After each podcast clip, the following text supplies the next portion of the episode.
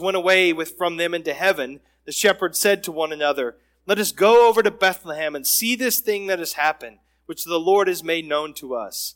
And they went with haste and found Mary and Joseph and the baby lying in a manger.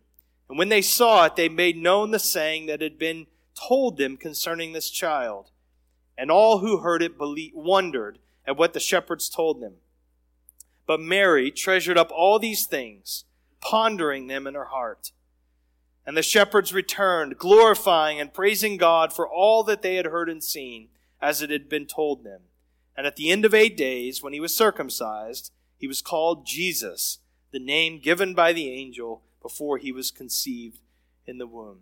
Let me pray again. Father, I pray, I pray that, that we would not believe sluggishly this morning.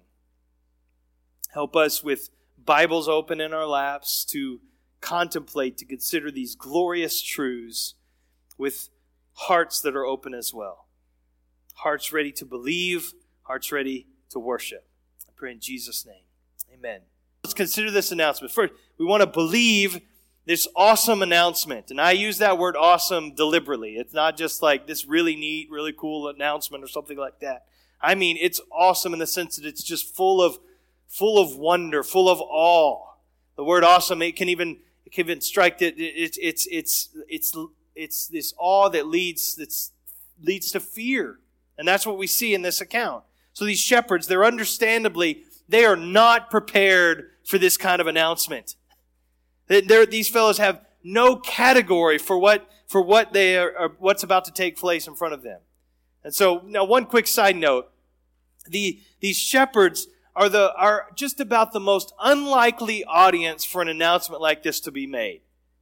This this angelic announcement, it doesn't come to Caesar Augustus or to, to, to Herod the Great. It doesn't come to the religious elite, to the Sanhedrin as they're meeting together, to the priests that are in the temple. No, no. It's this group of ordinary, unnamed, working class sinners, shepherds, that this angel appears and makes this incredible announcement. This, this, there's nothing special about these guys. They're remarkably unremarkable. But, but this massive moment in redemptive history where, where history just pivots right here, it, it takes place in this nondescript field with these obscure, nameless shepherds. This is a group of shepherds. And an angel of the Lord, the text says, appeared to them out of nowhere, suddenly. That's typically how angels appear. Just come and, and an angel of the Lord suddenly appeared and the glory of the Lord shone around them. How we read that and we're familiar with these words and it's, that's in some of the songs we sing and so we, we, we hear that, but just imagine what that was like. The glory of the Lord shone around this, this, this, these angels. And, and can, can you imagine? And these guys immediately and understandably are filled, filled with terror. They're, and so this unnamed angel says what all angels say, and we've already seen this so far in our study of these gospel uh, of these passages in Luke. They they they say what they always say when they appear, and they say, "Do not be afraid, fear not," because people are going to freak out whenever angels show up because they're terrifying creatures and this glory of the Lord shining around them. So, so this unnamed angel appears and immediately says, fear not. But more importantly, notice what the angel says. He, he explains to them why they don't have reason to fear. It's not, oh, we're not as scary as we look, you know, we're okay, we're good, we're unarmed or whatever, you know. He doesn't say that. They have reason not to fear, but they actually have reason to rejoice. Look at the text, verse 10. For behold, see this, understand this, get this. I bring you good news of great joy that will be for all the people, for unto you is born this day in the city of David a Savior who is Christ the Lord. Uh, Darrell Bock, he says in this, in this vein, he says, humanity has nothing to fear when God moves in grace. And that's what's happening. We have everything to fear if God moves towards us, but it's not in grace. We have everything to fear if we don't respond to God's movement toward us in grace with faith, trusting in the provision of His Son. But we have nothing to fear, even though God, the one who is most to be feared, if he moves towards us, if he moves towards us in grace. Why? Because, because this that, and that's what's happening because this boy who was born is, is sent by God not to judge us, not to condemn us, not to destroy us, but to save us. The most well-known verses in all of the Bible, probably John three sixteen and and, and in verse 17, he, he, he tell us he's not come to condemn, but to save. For God so loved the world that he gave his only son, that whoever believes in him should not perish, but have eternal life. And listen, look at the very next verse. For God did not send his son into the world to condemn the world, but in order that the world might be saved through him. And this is that, that last song we were singing. This is, this is what this is about. It's God entering in to save. The, the one to whom we should fear is the one to whom brings grace. R.C. Sproul said, The glory of the gospel is that the one from whom we need to be saved is the very one who saves us. And that's what's going on here. This, this announcement is about God's intention to save. His intention to save. The announcement is fear not, you shepherds, you sinners. Why don't we need to be afraid? Why shouldn't we be terrified? Because I have an announcement. The Lord has come to save. He has not come to judge. He's come near in grace to save. Brothers and sisters, this is wonderful news, isn't it? This is good news of great joy. This is the best news imaginable. And here's the the crux of the good news of this announcement. On a real day in a real city, a real Savior who is Christ the Lord has been born. So just note these the, the, the, the, the factual nature, the reality of this. It's a real day. For unto you is born this day. This isn't mythology. This isn't a fairy tale. There's, this was an actual day on an, on our calendar. The, it happened in real history, time and space history. We're talking about a day that God planned before the creation of the world, but a day that happened and showed up on the calendar. It's a real day. It's a real city in the city of David, the text says, the angels say. It happened in a city, in a, in a city like Fayetteville, like Jonesboro. You can find this on a map. It's a city, you can, you can go there. This isn't, again, some mythological place. This isn't Narnia or, or Middle Earth or something like that. This is, this is real. It, it, it, you, can, you can pull it up on Google Maps and see where Bethlehem is located, about six miles outside of Jerusalem, about 6,400 miles from here. And so the city's name, again, is Bethlehem. It's a city where Jesse, King, uh, uh, King David's father, lived hundreds of years before Christ. It's a city that Micah prophesied about hundreds of years before Christ's birth. Micah chapter 5, verse 2. But you, O Bethlehem, who are too little to be among the clans of Judah. From you shall come forth for, for me one who is to be ruler in Israel, whose coming forth is from of old, from ancient of days. So it's on a real day, on a, in a real city. It's this real Savior, a Savior. He's, he's the one who's come to rescue us, to deliver us, to save us. Matthew chapter 1, Matthew 1 21, the angel uh, said to Joseph, you're, you're to call his name Jesus, which means the Lord saves, because he will save his people from their sins. If you've ever sinned against God, and just so we're all on the same page, you have, we all have, we're born sinners, Scripture tells us. But I don't have to convince you of this. You can just think back over your last week. You could think probably over this morning. We've sinned against God. Because we are sinners, we need a Savior. We need a Savior. He, and He, Jesus, is the promised suffering servant, the one that uh, was written about and spoken of in Isaiah 53, the, the promised one who would come, who would, who would stand in our place and suffer for our sins and take the punishment that we deserve. Taking our place to be a Savior, a real Savior. And He's a real Messiah who is, who is Christ. Christ is Messiah, the anointed one the ultimate coming king, the fulfillment of all of those messianic prophecies that we read about in what we call the Old Testament. He's the greater David's greater son. He's a real Messiah. He's the real Lord. The Lord, just ponder that for a moment. He is Lord. That's the, that's the wonder that we were trying to get around our minds around, as particularly as we're singing that last song. He's the ruler, the sovereign one, the, the mighty God, the Lord of the universe. He's the one Isaiah spoke of in Isaiah 9 that we read earlier, 9, 6, and 7. For to us a child is born, to us a son is given, and the government shall be upon his shoulder, and his name shall be called Wonderful Counselor, Mighty God, Everlasting Father, Prince of Peace. Of the increase of his government and of peace there will be no end on the throne of David and over his kingdom to establish it and to uphold it. He's Lord. So this is an this angelic announcement. It's it's unbelievably huge. It is it is awesome. It cannot be overstated. This real baby born in this real city on this real day, and he's really a Savior who is Christ the Lord.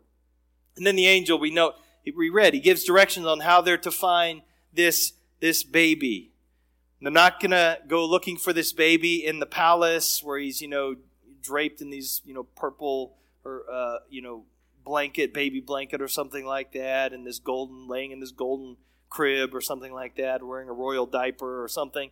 No, he says you're going to find him lying in a feeding trough, wrapped in rags. This is where you look for him. The Lord. This is the Lord. What a picture of humiliation, of condescension that we have in the incarnation. That this is the Savior, who is the Messiah, who is the Lord, the one who holds all things together, the one who spoke everything into existence and holds all creation together. And here he is, a helpless baby lying in a manger, wrapped in swaddling cloths. Well, in that that announcement, then suddenly the text says this heavenly entourage appears. This angelic multitude shows up and the, uh, this army of angels fills the sky. The text says a multitude of the heavenly hosts. That's too many to number. Hundreds, maybe thousands of angels. This is more than when you read the little children's storybook and uh, the Christmas scenes and there's three or four angels in the sky. This is much bigger than that. Normally in Scripture, when angels show up, they, they appear individually.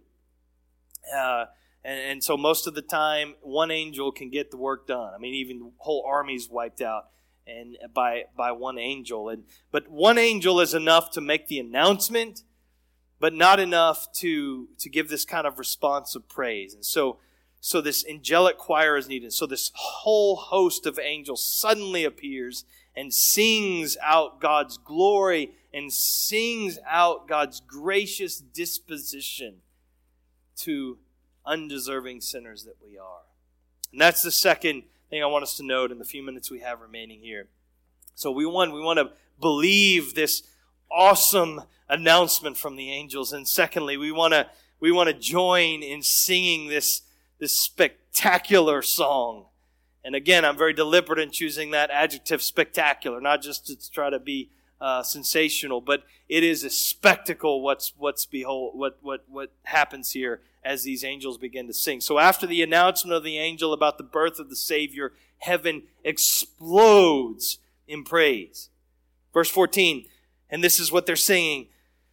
Glory to God in the highest and on earth peace among those with whom he is pleased. Now, what did this sound like? I mean, I really don't know. I mean, just reading it feels horribly inadequate, but that's that's what we're given and entrusted with. But there, there's this angelic choir singing this song, probably repeating it over and over again. But look what it's composed of. Two stanzas, basically. Glory to God. So, glory to God. The, the, the, the angels assign glory. Now, again, if you're a student of the scriptures, particularly if you're a student of the Old Testament, you understand that only God is, is deserving of glory.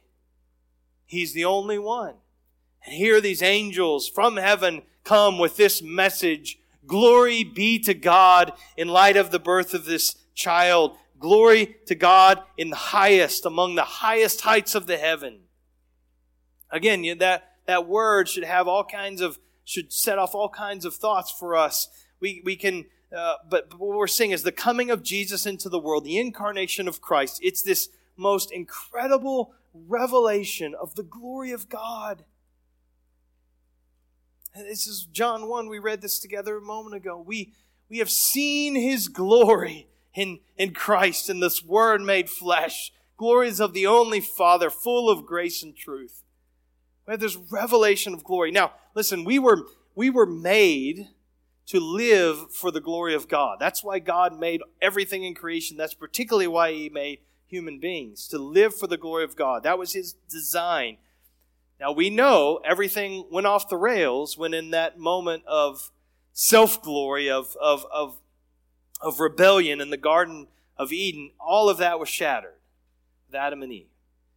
And so ever since, Romans 1 tells us, our bent has been about exchanging the glory of the one true immortal God and for these kind of shadowy substitutes for creatures, for created things. And so and this is what we see though. What was everything that was lost in the garden, Christ has come to reclaim. And, and so now, now it's so appropriate that when the angels begin to sing at Christ's birth and when they have this response to this announcement that to you is born this day in the city of David a Savior who is Christ the Lord, that glory is on their mind. And so this birth is announced to these shepherds and they're saying, glory to God. And so glory to God. And then the second part of this song is peace from God. So glory is ascending to God. Peace is descending from God. That's, that's what these prepositions are showing us. And on earth, peace among those with whom he is pleased. Now we know as we see the broader storyline of scripture, there are, there are these incredible global aspects of of peace to this peace that still lie in the future, that still have yet to be fulfilled. When the when, when as Habakkuk 2, Habakkuk 2.14 says, when the earth will be filled with the knowledge of the glory of the Lord as the waters cover the sea. That day's coming. It hasn't arrived yet. And so this is the day, this coming day when as, when as Isaiah says, and that, that last part of that passage we read, of the increase of his government and of peace, there will be no end. His kingdom's coming. And so we, we still wait for Jesus the Messiah to come again and to usher in his kingdom, to, to restore Israel, to bring about this worldwide peace under his one righteous rule and reign. That's coming, but Jesus has already come, and this is what his birth is about. He's come to inaugurate that peace among God's people. And so before we talk more about the, that peace itself, just notice, notice that, that it's qualified here. It's not peace, peace among everyone, but it's peace among those with whom he is pleased. Now, what does that say? What does that mean? Let me just tell you what it's not. This isn't like some moral exhortation from the, the, the angels to the shepherds here or to us that we know, here we are about to enter into New Year, that we all start making new, new New Year's resolutions or something like that. We're going to be better people who are more deserving of peace from God. That's not what this is talking about. Like we have to merit or to earn God's peace through, through our performance, through our good behavior, through our morality, or through some vows that we make to the Lord. That's not what's going on here. The point is actually the exact opposite of that. This is about God's gracious gift of His Son for the undeserving and for the ill deserving, those actually deserving of His wrath. And so this pleasure of God, that's His favor. That, that's His favor. It's, it's those to whom God has given grace. Our only, listen, our only hope of peace from God, peace with God, is grace from God. That's what this is communicating. Uh, one commentary, I think this is on the screen, the new Bible commentary says the, the point is that through the birth of the Messiah, God extends his favor to people who have done nothing to deserve it, and he graciously grants them peace. That's what this is about. It's about the gracious pleasure of God to give peace through his Son to those who are deeply deserving of his just wrath because of their sin. God's gift of peace will come to those whom he's pleased to call through the gospel. His peace will come to those who, who, who, who respond to the call of that gospel with faith, trusting in the provision of Christ. This peace, this shalom, that's the Hebrew word. It, it's more than simply just the absence of conflict. That's how we think. I, we just want peace in the home. I just want to, one day where we can have peace and we don't argue with one another. But it, it's that, but it's more than that. It's, it's the, it, the, this word, it pictures the proper order of all things. Everything's right. Everything's in order. Everything's working the way things were designed to work. This is what's lacking, Uh, we understand, in our world. Things are not functioning the way that God designed them to function. But when peace, peace is about proper function. God designed order. You and I were created for peace with God, a proper, ordered relationship with God.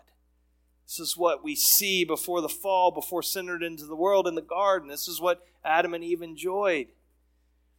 But this, this, that this peace was broken, it was lost because of the fall, because of sin. And yet Christ has come to restore this. Romans chapter 5, verse 1. Therefore, since we have been justified by faith, we have peace with God through our Lord Jesus Christ. So justified, we've been justified by faith. Justified just means that God gives us this declaration that we are righteous, not because we have cleaned ourselves up, because we have we've been declared righteous. We have Jesus' perfect righteousness accredited to our accounts. He took on our sin, our, our unrighteousness, our sin was credited to him when he bore that on the cross and he credited to us his perfect righteousness in our place. And so we're justified then by faith, by trusting in that provision. And, and it's not by works, it's not by tradition, it's not by family ties, it's not by ancestry, it's not by baptism, not by our you know, commitments or vows, not by showing up to church, and, and uh, not any of those things. It's by faith alone. Christ's righteousness is counted to ours, counted by God as ours by faith. That's what he's saying there in Romans 5 1. And the result of this is that now we have what he says is peace with God. God is no longer angry at us because of our sin and our rebellion. God brings us into his family. We have peace. And now, now all of his dealings with us are only out of love and for our good because we have peace that he's brought by his grace. He will never ever, ever, ever be against us again if we are in Christ. He is our Father, He is our friend, and nothing can separate us from that reality, from His love for us in Christ. We have, right now, peace with God. Now, I realize we're running short on time, but if I could just give you one implication of this before we close out it's this is that and this is an implication that the New Testament makes over and over and over again. And so I think it's important for us to see. But because we have peace with God, we should strive for peace with one another, particularly within the church. I, I know, I mean, just if I could apply it, so keep that in mind in the context of the, the church, but even in, in you. Many of you are going to be gathering with family members and, and in situations over the next week. And, and there's not a lot of shalom maybe in those gatherings, and there's maybe some old, some old uh, hard lines of conflict of of offenses that have been lingering, and maybe there's bitterness within the family, and it's a strain to even get together in the same place and enjoy time together. Maybe there's something really fresh just over the last year, and all of the the, the division that we've seen in the broader culture. Many families have been affected by that. Different thoughts on COVID or uh, political uh, lines, and so all those fault lines they show up when you get together over Christmas.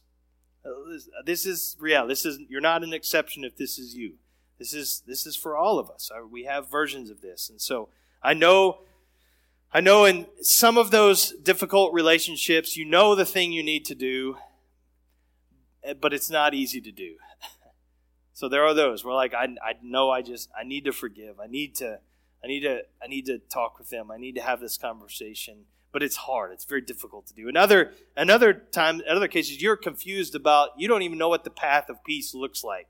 for you and this particular conflict. And so how should you move towards them in love and forgiveness? You're you're not you're honestly not sure. But I would just say what should happen is that our our sense of amazement over the fact that God has graciously given us peace with himself who we were so undeserving, so ill deserving, that should make our hearts very patient and tender and kind and forgiving, like 70 times 7 forgiving towards others. Ephesians 4, Paul talks about this. He says, Let all bitterness and wrath and anger and clamor and slander be put away from you, along with all malice. He says, Be kind to one another, tenderhearted, forgiving one another. How? As God in Christ forgave you. That, that, that what we need is to believe and sense how much we've been forgiven by God in Christ and let that soften our hearts towards others. I, I think we all could stand to think about that some as we as we go into the next week. I know I, again I know sometimes showing grace and kindness and and and forgiveness and trying to walk the path of peace sometimes that gets thrown right back in our faces. It's not reciprocated you think anybody might understand what that's like. Our Savior, as He's dying on the cross, and everybody's abandoned Him. I mean, those repeated hurts, though, that we experience, they can make us bitter. They can, they, if we're not careful, I just implore you, don't let that happen. And it's not just by sheer force of will. It's, it's keep being more and more, more and more amazed that your wrongs, that your offenses, that your mistakes have been forgiven and swallowed up by the grace of God in Christ. And, and, and, and, and that's far more significant than any ways you've been wronged by other people. Be amazed that you have peace with God, that your guilt is washed away. That will change your perspective. I don't mean it will all make it, you know, a Norman Rockwell painting or something like that as you come together. There will be awkwardness and it will be difficult, but it will help you as you enter into those times and spaces. Well, let's conclude. The, the incarnation, listen, the incarnation in and of itself, it did not bring us peace with God.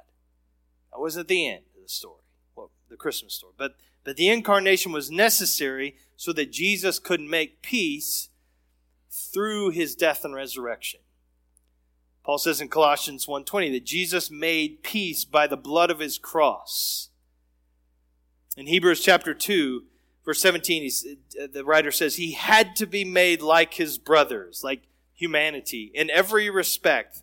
That's through the incarnation. He had to be made like us, the Word made flesh, so that, here's the purpose, he might become a merciful and faithful high priest in the service of God to make propitiation for the sins of the people. Now, that's a big word, propitiation, but it, it just simply means it's this offering that turns away the wrath of God that's directed against sin. It's satisfying God's punishment for sin. And so on the cross, Jesus Christ himself became that offering. He became the object of God's wrath. He absorbed in himself the just condemnation of God for the sin, for our sin that we deserved. So that what? We could have peace with God. Jesus said he was born to die. He was born to die. That's crazy to think about, but that there's one primary purpose for his birth, for his life, and that was his death. Bethlehem happened so that Calvary could happen.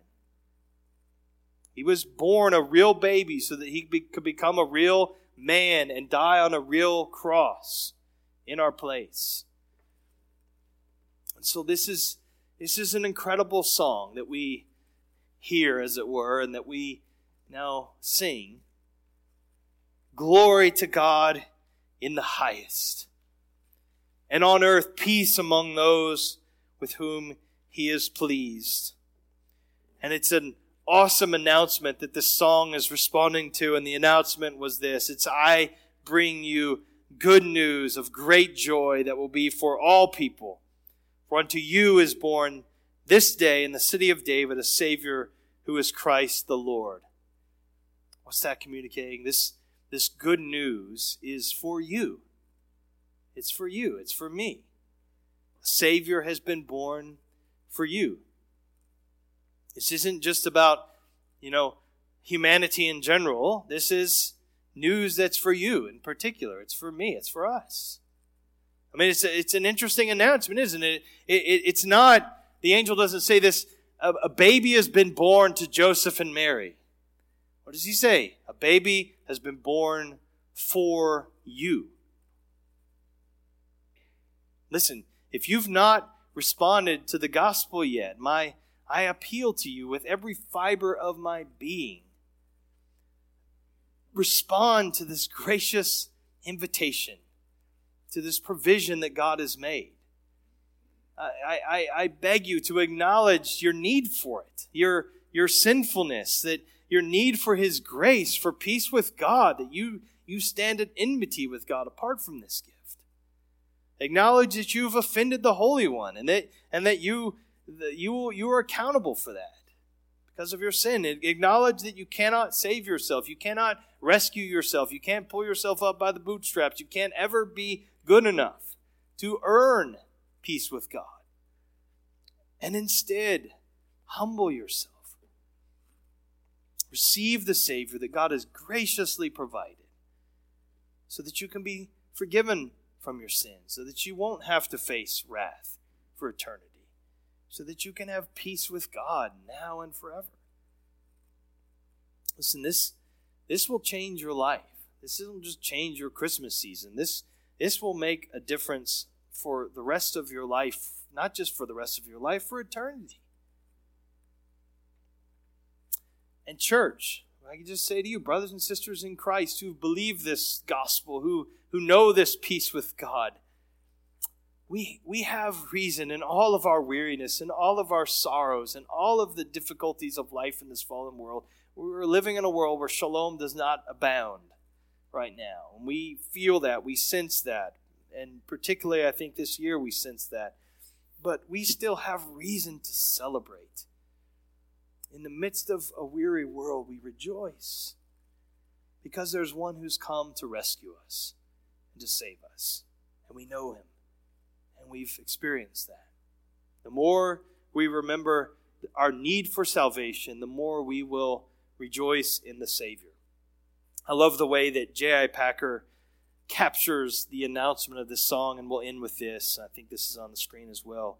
He says, The Christmas message is that there is hope for a ruined humanity.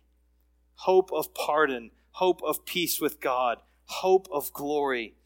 Because at the Father's will, Jesus Christ became poor and was born in a stable so that 30 years later he might hang on a cross. It is the most wonderful message that the world has ever heard or will ever will hear. Brothers and sisters, this is all all because of God and God alone.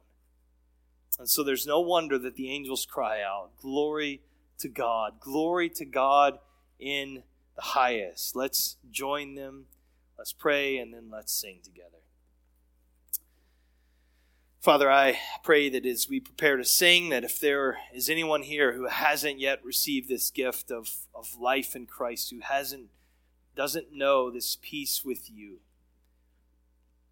and in probably a real moment of honesty, they, they acknowledge that. They sense that. There's anxiety about what it would be to stand before you, a holy God.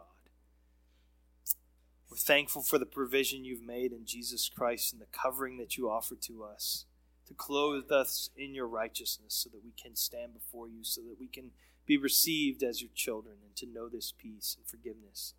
But if there's those here today who don't yet know that, I pray that today would be the day of salvation they wouldn't delay any longer. If they have questions, that they would talk with someone and they would they would they would seek out and, and be restless until they find rest in you, Lord. And for those of us who have experienced this, who know this, who who can testify to it, Lord, God, give just strength to our voices now as we respond, singing in, in response to this angelic song, Lord. Glory to God in the highest, and on earth peace among those with whom he is pleased. We pray in Jesus' name. Amen.